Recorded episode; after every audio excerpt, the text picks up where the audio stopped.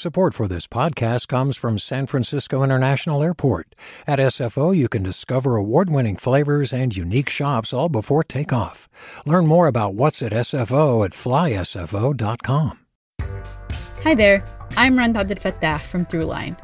If you're listening to this podcast, you know that KQED produces exceptional storytelling that keeps you informed, inspired, and entertained.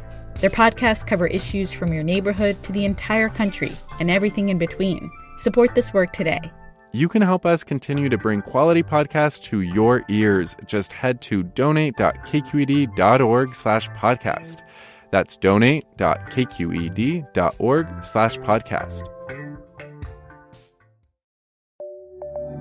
From KQED.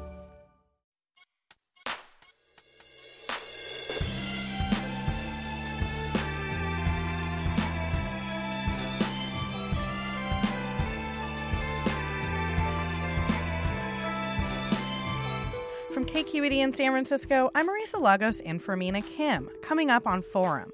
More than half of all abortions in the United States are performed with medication, according to the Guttmacher Institute. But a federal judge in Texas, in a decision that's expected soon, could block access to a key abortion drug nationally. We'll take stock of the case and what it would mean to lose this gold standard medication eight months after the Supreme Court overturned Roe v. Wade. And we'll dig into why one Texas judge holds the power to decide this and what his record has been on reproductive and other civil rights. That's next after this news.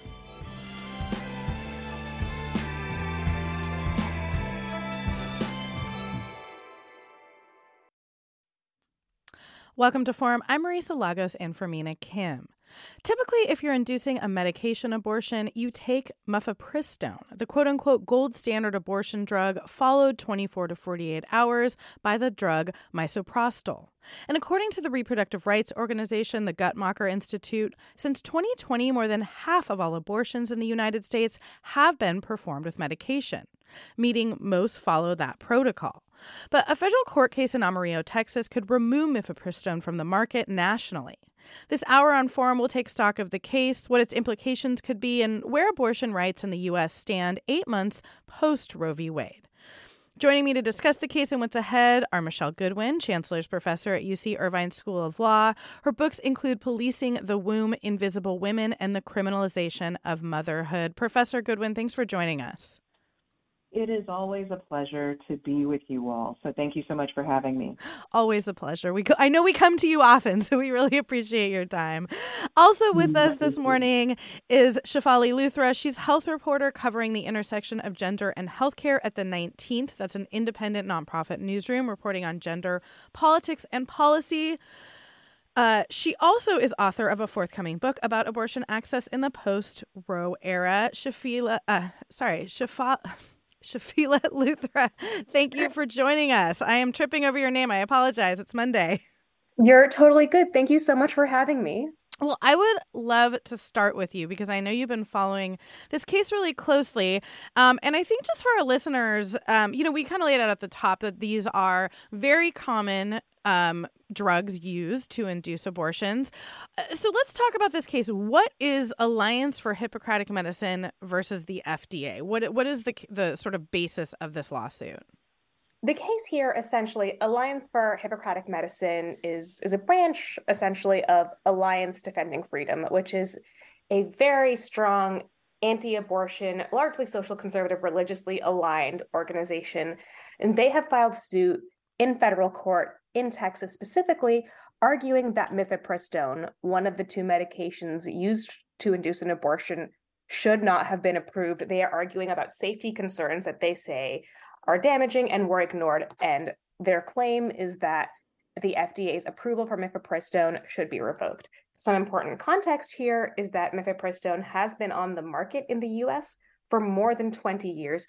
It is a global standard drug for medication abortion. It is used in many, many, many abortions, and all the data shows us that it is, in fact, very safe and very effective. So, legal experts and medical experts have been very critical of this case.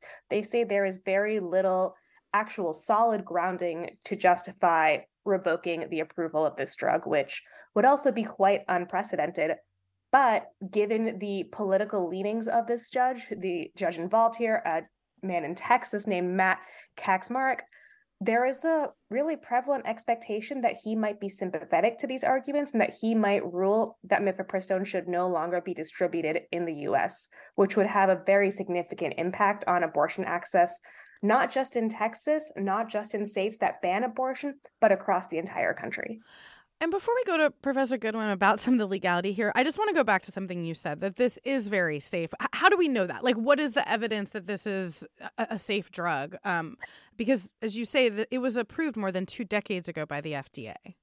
My gosh, we have so much data. I was just reading yet another paper about the safety and efficacy of medication abortion drugs this morning the FDA standards for approval are quite rigorous, and there has been just copious follow up for all of the years it's been on the market, we have had the some of the best minds in reproductive health following what happens when people take this medication. And what they found is that complications are incredibly low.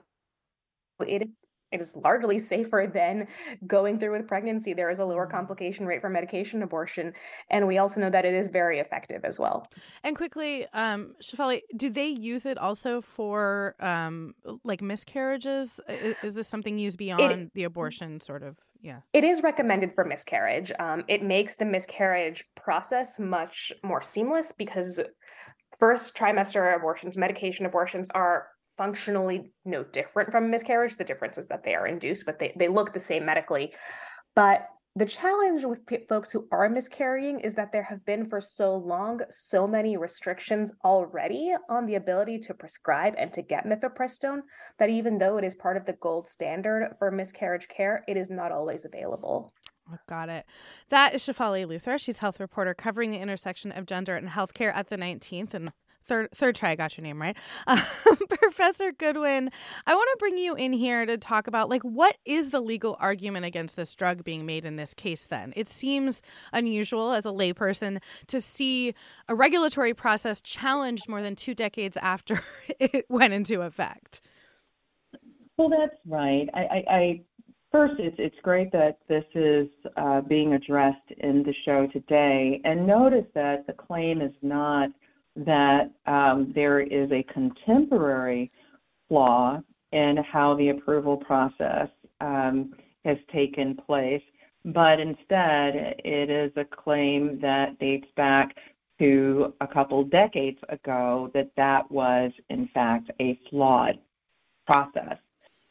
You know, I think it is hard to um, avoid seeing the way in which there is a kind of uh, political gaming that we see now enter the space of judges judging. And I think that that really is the question where we're at today. We've seen this raised with the Supreme Court.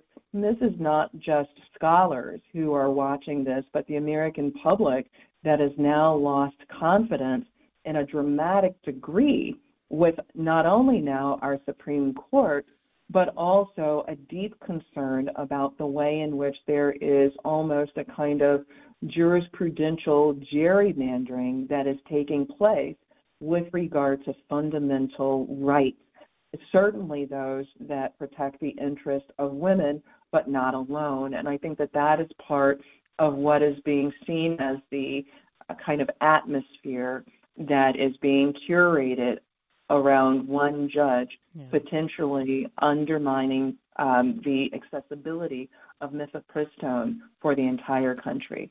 And can you talk about this? Because my understanding is that uh, groups, and not just this case, but other civil rights case, have chosen to file it in this jurisdiction specifically because there's only one judge there, and it is uh, this person who they believe, I think, uh, uh right wing groups believe will be on their side. We're talking um, about Judge Matthew uh, Kacsmaryk. So, how how does that just functionally work? Like, can I just go out and decide, okay, I, I think this judge might be, you know, friendly to my cause, so I, will file in, in his court?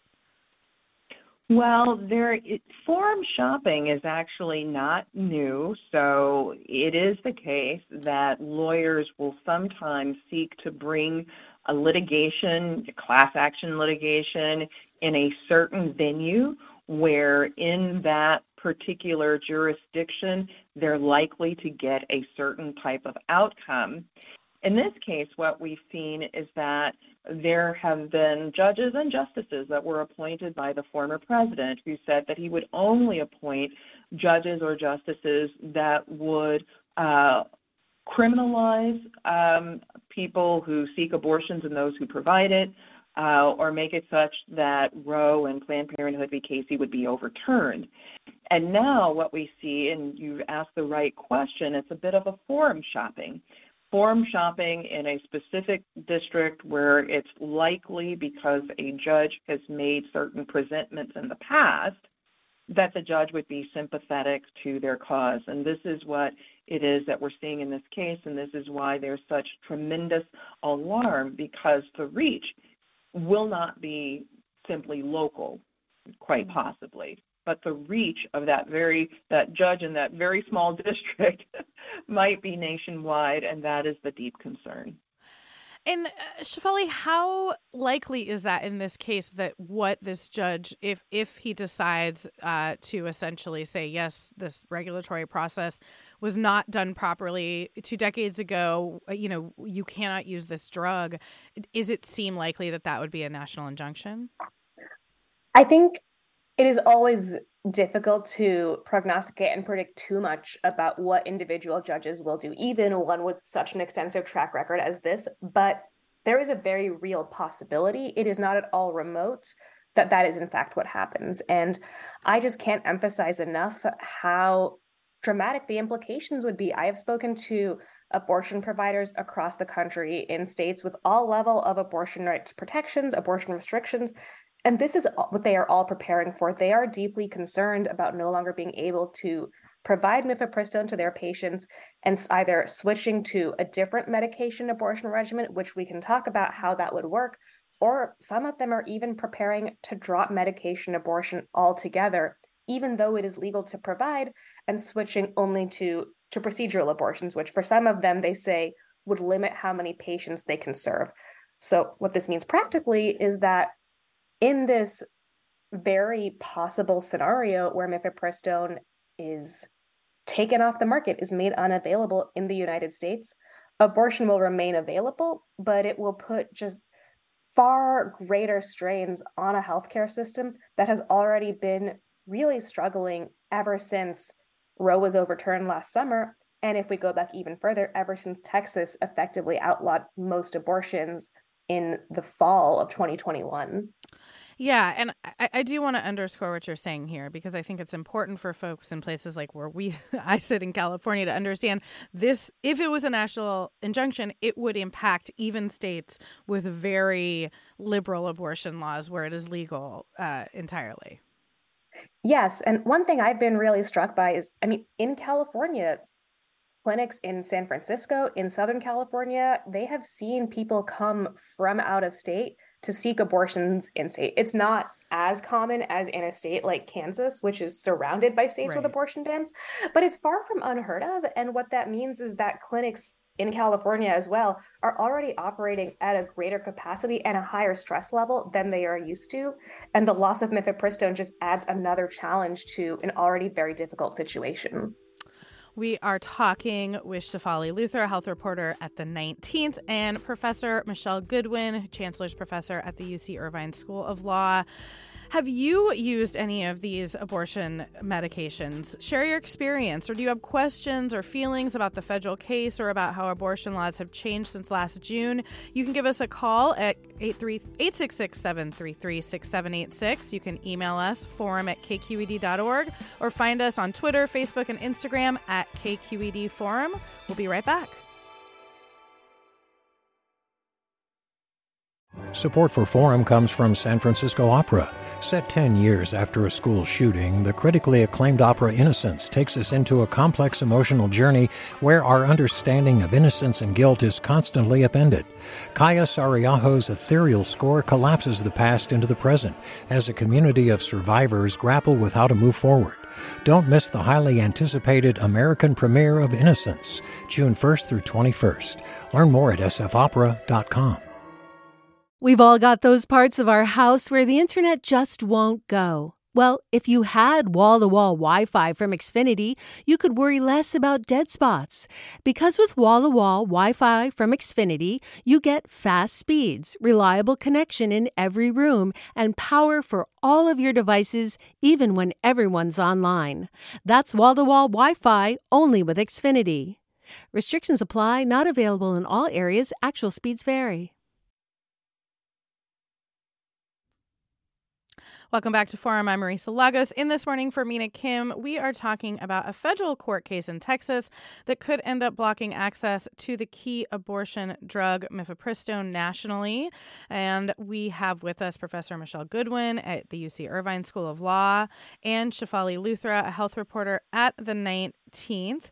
Um, we want to hear from you. Give us a call at 866 733 6786. That's 866 733 6786. We want to know have you used uh, this abortion drug, mif- mifepristone? Um, and how are you and your family members being affected by the changing laws regulating abortion? And what are your questions or feelings about this federal case? Um, we have been talking about this issue a lot on this show, and I know that folks have a lot of feelings and thoughts. Uh, you can find us on Twitter, Facebook, or Instagram at KQED Forum, and you can always email us at forum at kqed.org. A listener wants to know how can a judge rule what drugs are, drugs are safe and effective, leave judging the safety of drugs to scientists, doctors, doctors and experts stick, oh, sick of religious fanatics, excuse me.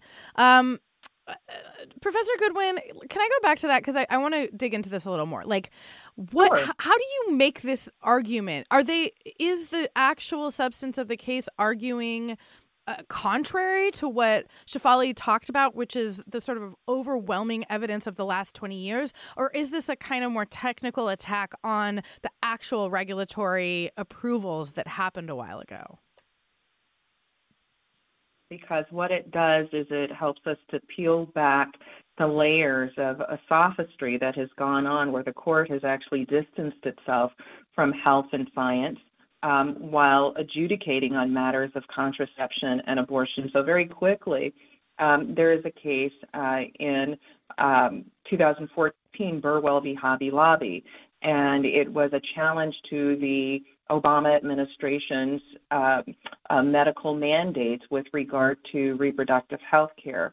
Hobby Lobby and uh, a couple of other companies did not want to provide in their insurance program drugs which they believed were abortifacients, but they were contraception mm-hmm. that would not provide an abortion. The Supreme Court didn't bother to um, speak to the validity of the claim, um, but instead it was conceded, in effect, that an IUD could essentially cause an abortion. I mean, ultimately, that's what we get out of that case.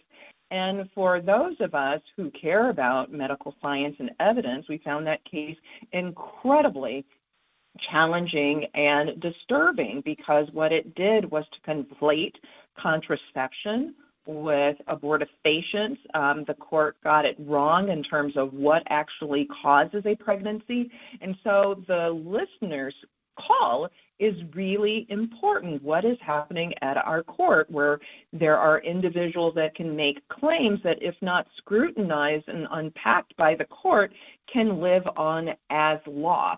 So, in this particular case, it is claimed that the FDA didn't do a sufficient job two decades ago to really test to see if these drugs are safe. Well, the World Health Organization has compared abortion to the safety of a penicillin shot. We know that women are 14 times more likely to die by carrying a pregnancy to term than by having an abortion. The Supreme Court has even conceded and acknowledged that in its 2016 case, Whole Woman's Health v. Hellerstedt. But in spite of that, what one sees in terms of the challenges is that they've been framed within the context of health and safety, with the underlying kind of theory that anything other than pregnancy is a risk to a pregnant person's health and safety, when in fact, all evidence shows us that it's the opposite. Yeah. Well, we have another comment from a listener who says, I had three miscarriages and I needed to take the drug mifepristone each time. Without it, I would not have been able to miscarry safely. Having a judge substitute himself into a medical issue is crazy. And Shefali, that brings up another question I have, which is in order legally to institute a national injunction, you basically have to say that there will be irreparable harm, like if you don't do this. Um, isn't there an argument on the other side that there could be irreparable harm by creating this injunction? And, and has that been part of the court arguments um, by the government defending this drug? That absolutely is that argument. And I think that is exactly sort of the, the line of thinking that we are seeing from the folks trying to defend access to medication abortion, and in particular to mifepristone.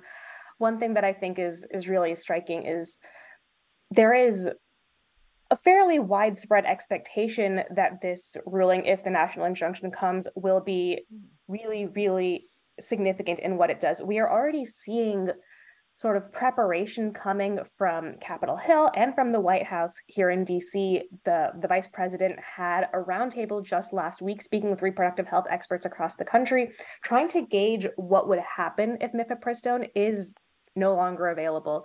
We had a group of Democratic lawmakers urging the Attorney General to appeal immediately to try and get any injunction overturned. There isn't really a lack of understanding about just how consequential this injunction could be if it is to arise. But I think what we keep coming back to, right, is the decision is ultimately, for now, still in the hands of this single person and if it is appealed, and I'm sure Professor Goodwin can talk to this as well, the appeals court to which it goes to has a long history mm. of similarly ruling in favor of abortion restrictions. Yeah. I want to bring in a caller, but I do want to get more into that process and the judge in a minute. Um, but before we do that, Leslie in Sacramento, go ahead. Yes.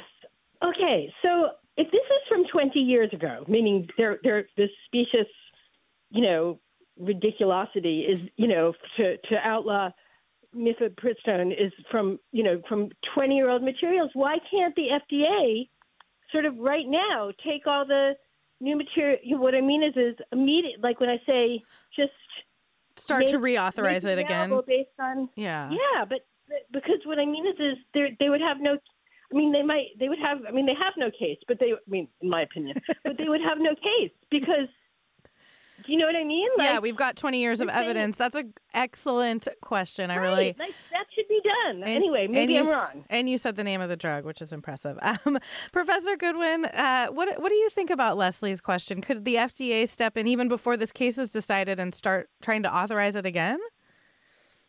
Oh, you know, look, it is absolutely possible to mount the evidence. It is absolutely possible to post the evidence it's absolutely possible to make sure that that evidence uh, reaches uh, the, the judge in, in this case. I think that what has become, um, what has been so um, disconcerting is the fact that evidence has been given very limited weight um, in our uh, judiciary in recent years as it relates to questions related to abortion and contraception. If you think about the Dobbs case, for example, because this is in conversation with Dobbs on June 24th last year, the Supreme Court overturned Roe v. Wade and Planned Parenthood v. Casey. The United States leads all of the industrialized world in terms of maternal mortality and maternal morbidity. The court didn't address it at all, except for one little paragraph related to Roe v. Wade, 1973. You would not think in reading Dobbs that we have the glaring problem of maternal mortality that we do presently in the United States. So, mounting the evidence is important, presenting the evidence is important, but I think that what really concerns people so much is that it seems as if there is a political intervention that is taking place um, within our judiciary. And that is a bridge that's always too far. And certainly we're living in that space now. And it's even hard to deny, even amongst people who may support the outcome of these decisions, but too are deeply alarmed about how politicized our courts have become. Yeah. Shefali Luthra, I wonder is this timing because of Dobbs specifically, or are there other kind of political or legal realities of recent years that have made, I, I don't know, this uh, the case more sort of likely for the plaintiffs to want to file? Is it because of the judges? Like, what, what's your sense of the kind of broader politics and legality of this? Hmm.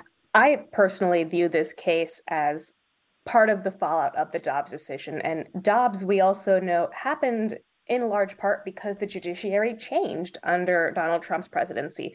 That's true of the Supreme Court. That is true of the federal judiciary as well. That is what has made this case possible. What we do know, big picture, from speaking to anti abortion advocates, is that they really see medication abortion as the next step. They are many deeply frustrated by people's ability to access medication abortion, even in states with abortion restrictions that is their target for this year in the state house. That is their goal for federal prosecutors and for state uh, uh, law enforcement officials to try and minimize access to. This is part of their effort to limit access even beyond Dobbs. And it is part and parcel of the larger sort of narrative mission to for some abortion opponents, restrict abortion nationwide, right? Those who really support a national ban as opposed to what tech ostensibly Dobbs is about, which is leaving abortion up to the states. Absolutely. Um, all right, we're getting comments, and I want to remind our listeners that we are talking about a federal court case in Texas that could block access to a key abortion drug nationally. We have with us Professor Michelle Goodwin of UC Irvine School of Law and Shefali Luthra, a health reporter at the 19th. I want to bring in a caller, Dorothea in Berkeley. Go ahead. Hi. So, um, my question is if we know the Supreme Court is very right wing, and that if it goes to the Supreme Court, uh, then it probably will hold to the overthrowing of the medical abortion.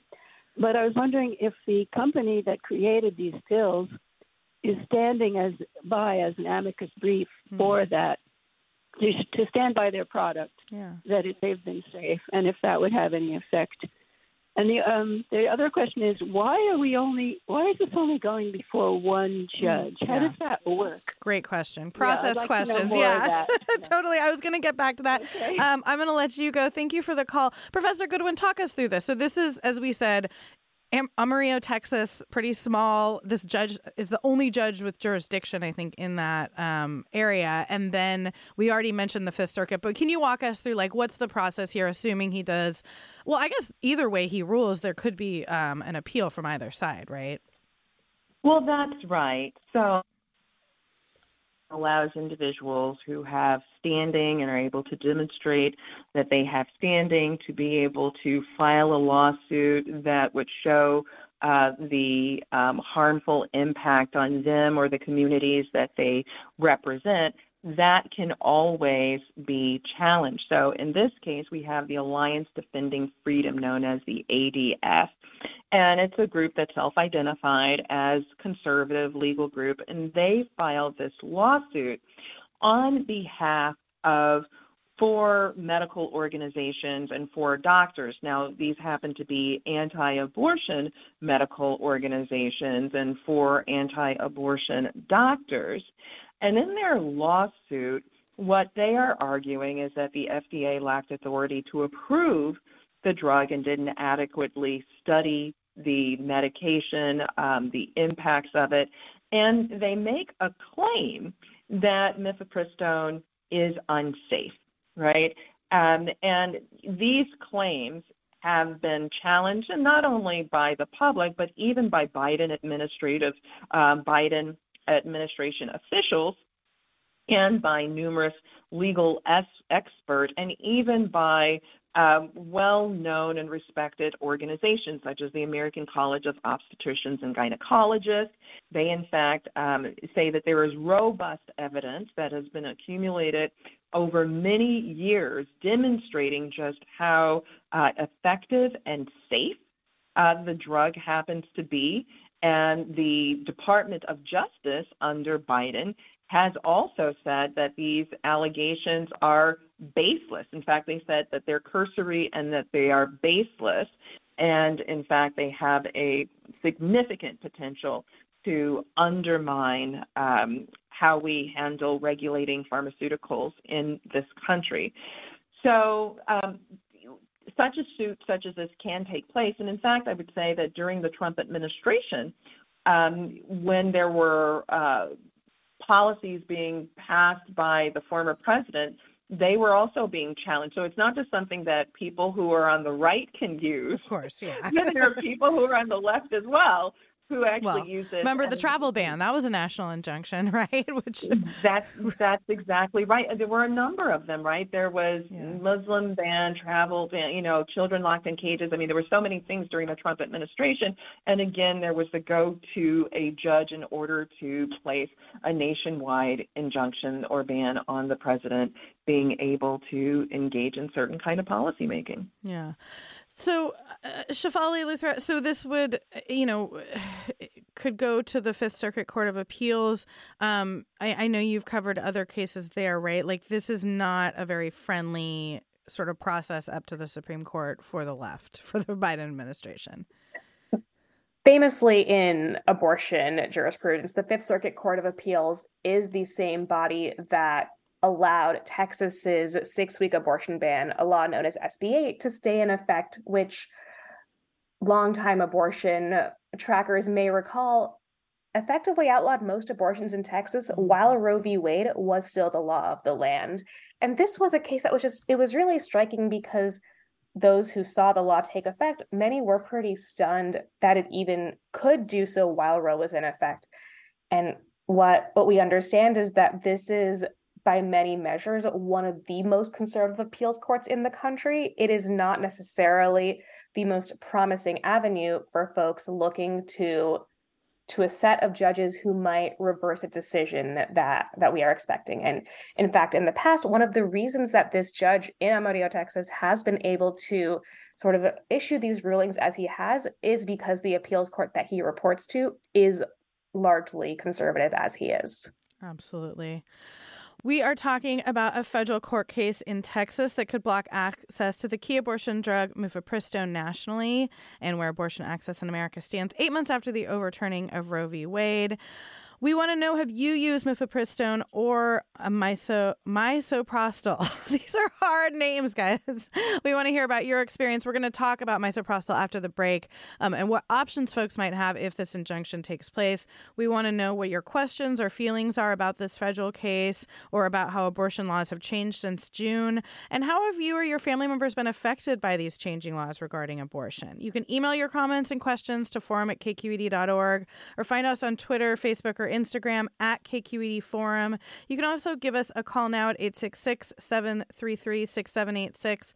That is 866 733 6786. Um, Shefali Luthra, a listener writes, can the manufacturer redo the safety process with the FDA? Maybe we should look at the safety process of Viagra. A little, a little snarky there. We kind of covered this earlier, but it doesn't seem like that is a path that that we're seeing the administration or the manufacturer follow yet, right? I think Professor Goodwin's point is a really good one. That there is sort of a, a different world that we are in right now, where the the medical facts don't always seem that pertinent in how cases are sort of argued and decided. I do want to go back actually to a question that was raised earlier, which was where the manufacturers of these drugs are. Mm. And the the manufacturer of the branded version of mifepristone has in fact signed on to challenge with the gov- federal government in this case, right, arguing that mifepristone should stay on the market there is a separate case in West Virginia as well, where the manufacturer of a generic mifepristone drug is challenging that state's medication abortion ban as well. So, drug manufacturers are also trying to fight against these restrictions. They have very obvious reason to do so, but we haven't seen any success yet on that front. And quickly before we go to break, it, I assume the generics would be included in any ruling. It, we're, using mif- mifepristone as the name, but they would all fall yes. under this the, the branded name is Mifeprex, but mifepristone is the drug at large. Got it. All right, that is Shefali Luthra. We will be right back with her and Professor Goodwin after a short break.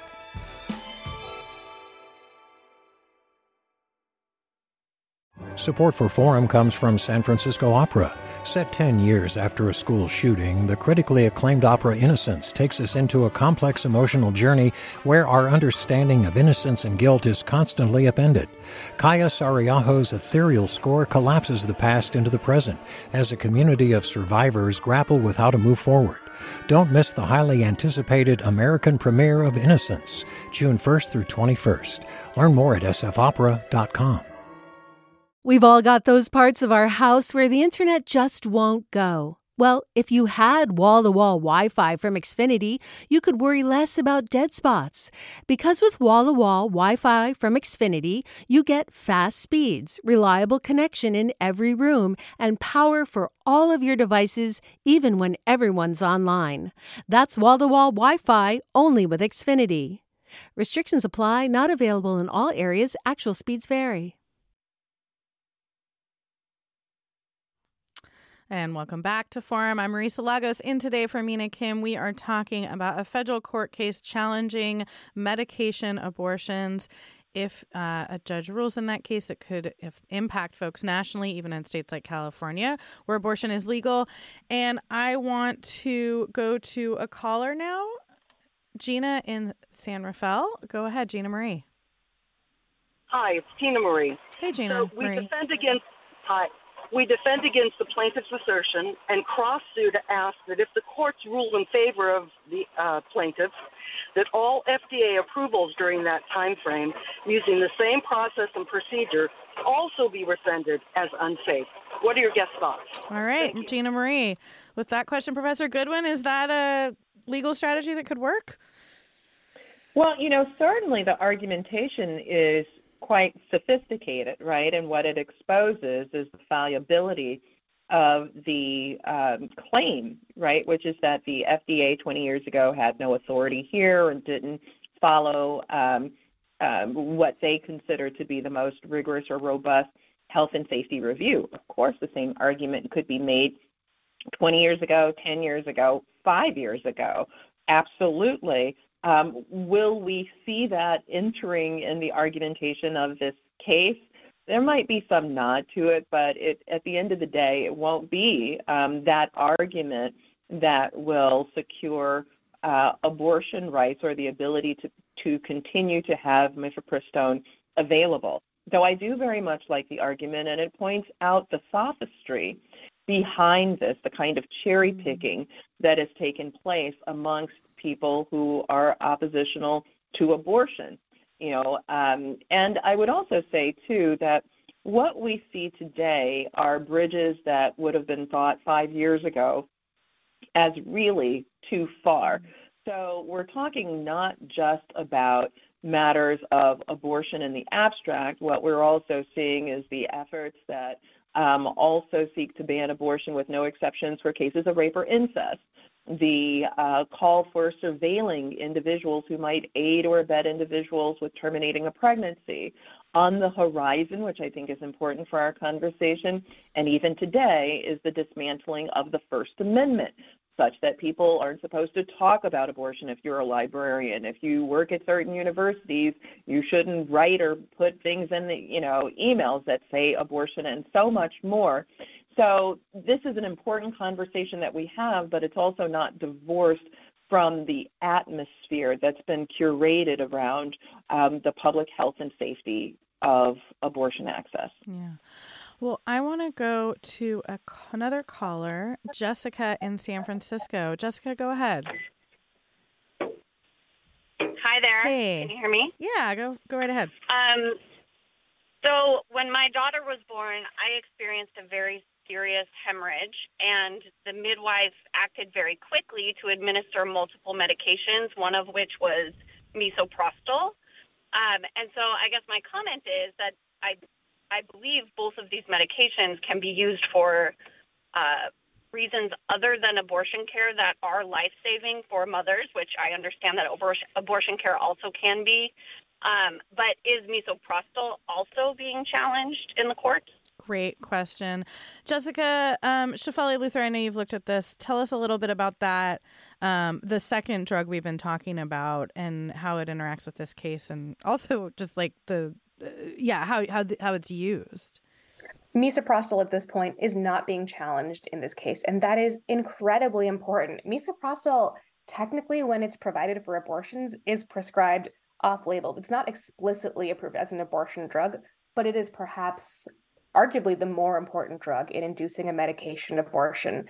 And what we are seeing is in many countries around the world already where mifepristone is too expensive, people who get medication abortions do it with misoprostol only. There is a higher failure rate. It is more painful for many people, and the dosing can get tricky we have providers in the United States who are currently preparing to switch to a misoprostol only regimen in anticipation of losing access to mifepristone. There are many concerns about what it will take to do this. Some providers are really worried that they will see higher failure rates and more mm-hmm. patients need to come back in for follow up for sort of this surgical procedure, a very minor procedure to help complete the abortion. What we are anticipating is heightened challenges for people who travel across state lines to seek abortions, who live in states where abortion is banned and now go to a state where it is not for care because of this higher failure rate and concern that they might need to come back for misoprostol again. Would they simply switch to a surgical abortion instead and be denied the the opportunity to choose for themselves what kind of termination procedure they would like? I think also you've spoken to a really important point, which is that the medications used in abortion are part of our healthcare system at large. And what we saw right after the Dobbs decision was challenges across the board for people trying to access medications they needed for all sorts of health conditions. And the the importance that misoprostol played in in caring for for someone after pregnancy that matters because what we are going to see what we are seeing and will continue to experience is people not being able to access medications that they need for all sorts of reasons that maybe haven't been fully anticipated by the current legal framework. Right. So we do have a, a listener who wrote in that they use mifepristone for to control high blood sugar in patients with Cushing syndrome who also have type 2 diabetes and have failed surgery or are not candidates for surgery. So it sounds like that would impact folks in that case too if the judge indeed strikes this down. Um, I want to bring in another caller, Mary from Gilroy. Mary, go ahead. You there, Mary? Hello. Hey. Yeah, hi. I was just telling her um, about when I had a, a, a spontaneous miscarriage of two twins several years ago, mm-hmm. and I wish I would have had drugs available at that time to help me because it was incomplete. It lasted for two weeks. I was bleeding, and they finally did a D&C because I beca- was becoming anemic, and um, I still had some pregnancy left. So I wish that I would have had the drugs available. And I don't think there's enough emphasis given to people who, um, not elective abortions, but they just have spontaneous miscarriages. Yeah. Thank you. Thanks, Mary. We really appreciate you calling and sharing um, your point of view. And you know, Professor Goodwin talked a lot, Shefali, about the like sort of lack of rigor in terms of actual medical scientific standards in these cases. I do want to. Can you just tell us a little bit more about this federal judge, Matthew Kacsmaryk, because he is getting a lot of attention specifically. Absolutely. And one thing I will say to listeners is there is a fabulous story in the Washington Post yes. from this weekend that goes fully into his history. I thought it was incredibly well done. Would recommend Talk it to, to his anyone. sister and everything. Yeah, exactly. It's a great way to sort of get into exactly who this man is. But what we know, just the big picture highlights, is this is someone who has consistently not favored access to contraception, who does not support, in many of his rulings and writings, access to abortion, who has concerns about not preventing LGBTQ discrimination. He is largely someone who does seem to to tend in his rulings, in his writings, in his speaking toward this more quote unquote socially conservative, but largely sort of restrictive when it comes to reproductive health care viewpoint. And we continue to see that in in his judicial writing, in his legal scholarship. And that is what many of us understand to be the reason that this case is here and why his opinions will be so influential in determining access to mifepristone. Yeah. Professor Goodwin, is there a chance that if he does indeed um, impart an injunction in this case, that it could have implications for other types of drugs, birth control, PrEP, other sort of things, uh, you know, uh, drugs that have been under attack by conservatives as well? Oh, absolutely. So, it, one has to pay attention to the flow of these cases, right? Uh, what Dobbs case represents for now this case, what this case could mean for other types of uh, medications, other kinds of services that help uh, people who are LGBTQ, um, that help individuals with the capacity for pregnancy. And it's important to understand that Dobbs, too, was in many ways the result of um, the Burwell v. Hobby Lobby decision, right? So seeing these in isolation, I think, is really a mistake. Instead, what one can see is an agenda um, within our court um, and one that was articulated by the past president quite clearly. I'm not making this up. He ran on a campaign that um, President Trump that he would do what he could to appoint judges and justices that would dismantle Roe v. Wade and also criminalize women and people who assist them in terminating pregnancies. You know, your question is, well, could this have implications for other um, areas of medication? I think it's worth noting that this would probably be cabined around those kinds of medications that help people to stave off pregnancy, such as contraceptive drugs, or else those kinds of drugs that have um, been helpful for individuals who are seeking self sex affirmative care mm-hmm. or gender affirmative care. And I think that those will be part of this next horizon. Yeah, and this judge in particular has already ruled in some transgender cases as well. Um, we have a couple more snarky comments. A listener asks Can legislators be sued for practicing medicine without a license? Um, and Diane also wants to dig in on the Viagra question, says Viagra was approved by the FDA a mere two years after it was developed, despite significant medical risks associated with it. If women are denied access to safe medication to terminate a pregnancy, I suggest someone file a suit to di- deny men a medication necessary for them to produce one. And another listener writes Since Dobbs, the reproductive health community has focused on expanding medical abortion access to counter the limits seen in banned states. This activity in the federal court is a clear and well organized response to this approach. The alternative medical abortion protocols without mifepristone are less effective and more harmful to pregnant people. This has nothing to do with medication safety, but control of pregnant bodies and forced maternity. Um, we are talking about a federal court case in Texas that could block access to a key abortion drug nationally and where abortion access stays. And you are listening to Forum. I am Marisa Lagos in for Mina Kim today. So, I want to kind of look ahead um, and and talk a little bit more broadly about what is happening um, nationally. And I know that we have seen um, Shefali uh, some data indicating people are re- very confused in this moment about abortion access because of how rapidly things have changed post Dobbs. Can you just talk a little bit about what we know and and maybe some resources for people to kind of understand where things do stand wherever they live? Absolutely. Um, and it is really difficult for people to know what their rights are, right? When it feels like they keep changing from day to day, from court case to court case, um, and from what clinics are able to offer. There are a few resources I think are just phenomenal. Um, the Guttmacher Institute is a great place to look for information about what is legal on the state to state level at our website 19thnews.org we keep this regularly updated map that just tracks what abortion looks like in every state. We update it whenever there is a decision changing, if a law is being enforced, whenever a new ban passes, whenever a new protection passes, so people can go and see what the laws are in their state. For those looking for really practical, granular information about where they can find an abortion and how far clinics will go, one of the websites that many people use is called I Need an A. And what happens there is they track all of the abortion clinics in the country as well as how far they will provide abortions. So you can know, for instance, if you live in South Carolina, where abortion is legal up to 22 weeks, but only provided in clinics up to 14, what your options are, where you can go, and if you have to leave the state, where is a viable option for you.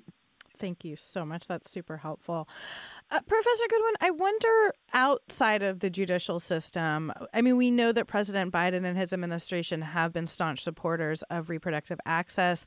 Is there anything they can continue to do beyond the executive orders and, and sort of funding and, and other efforts we've seen at the federal level um, to continue to help, you know, provide access across the country?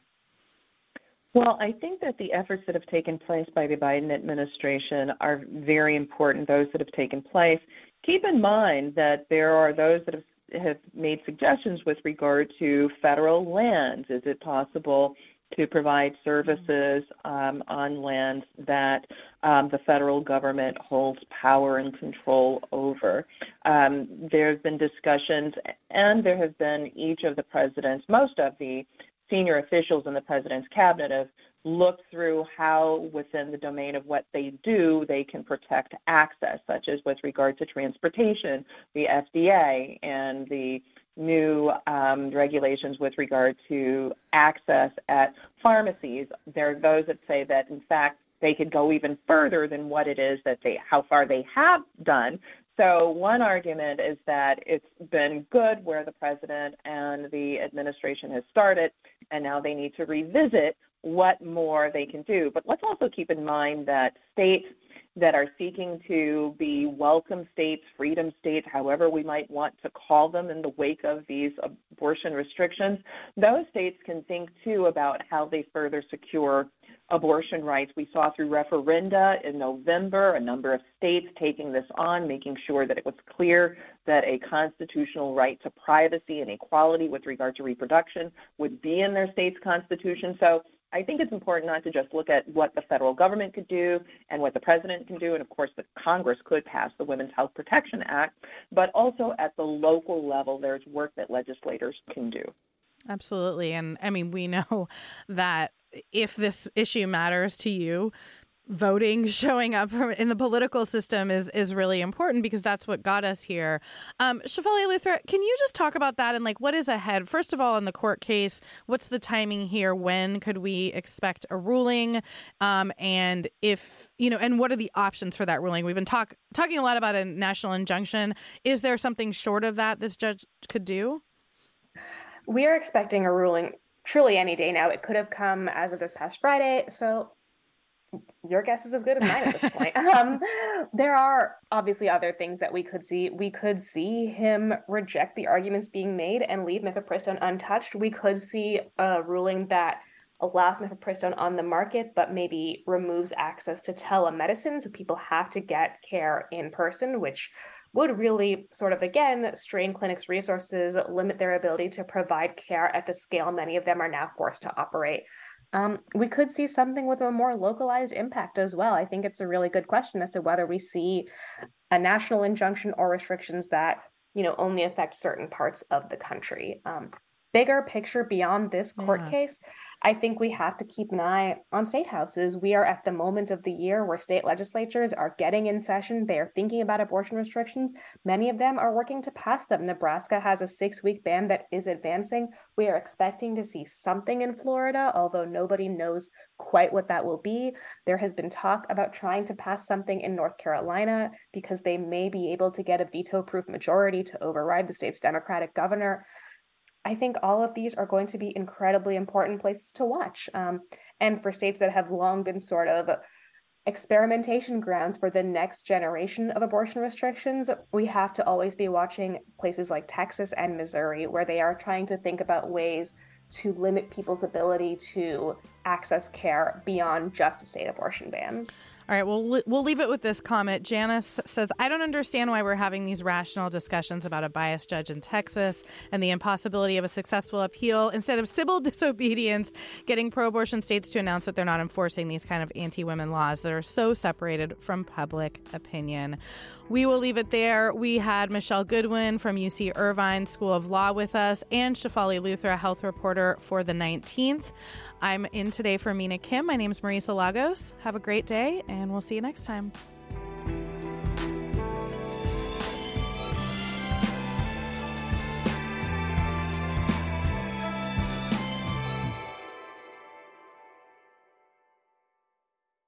Funds for the production of KQED's forum are provided by the John S. and James L. Knight Foundation, the Generosity Foundation, the Germanicos Foundation, and the Heising Simons Foundation. Support for Forum comes from San Francisco Opera. Set 10 years after a school shooting, the critically acclaimed opera Innocence takes us into a complex emotional journey where our understanding of innocence and guilt is constantly upended. Kaija Saariaho's ethereal score collapses the past into the present as a community of survivors grapple with how to move forward. Don't miss the highly anticipated American premiere of Innocence, June 1st through 21st. Learn more at sfopera.com. We've all got those parts of our house where the internet just won't go. Well, if you had wall to wall Wi Fi from Xfinity, you could worry less about dead spots. Because with wall to wall Wi Fi from Xfinity, you get fast speeds, reliable connection in every room, and power for all of your devices, even when everyone's online. That's wall to wall Wi Fi only with Xfinity. Restrictions apply, not available in all areas, actual speeds vary all over the country. We need to improve reading in Wisconsin. Schools are changing the way they teach reading. I'm calling for a renewed focus on literacy. We have gotten this wrong in New York and all across the nation. And it's happening because of a podcast. I think your podcast has changed my life. And I'm going to share this podcast with everyone I meet. Sold a Story investigates how teaching kids to read went wrong. New episodes of Sold a Story are available now.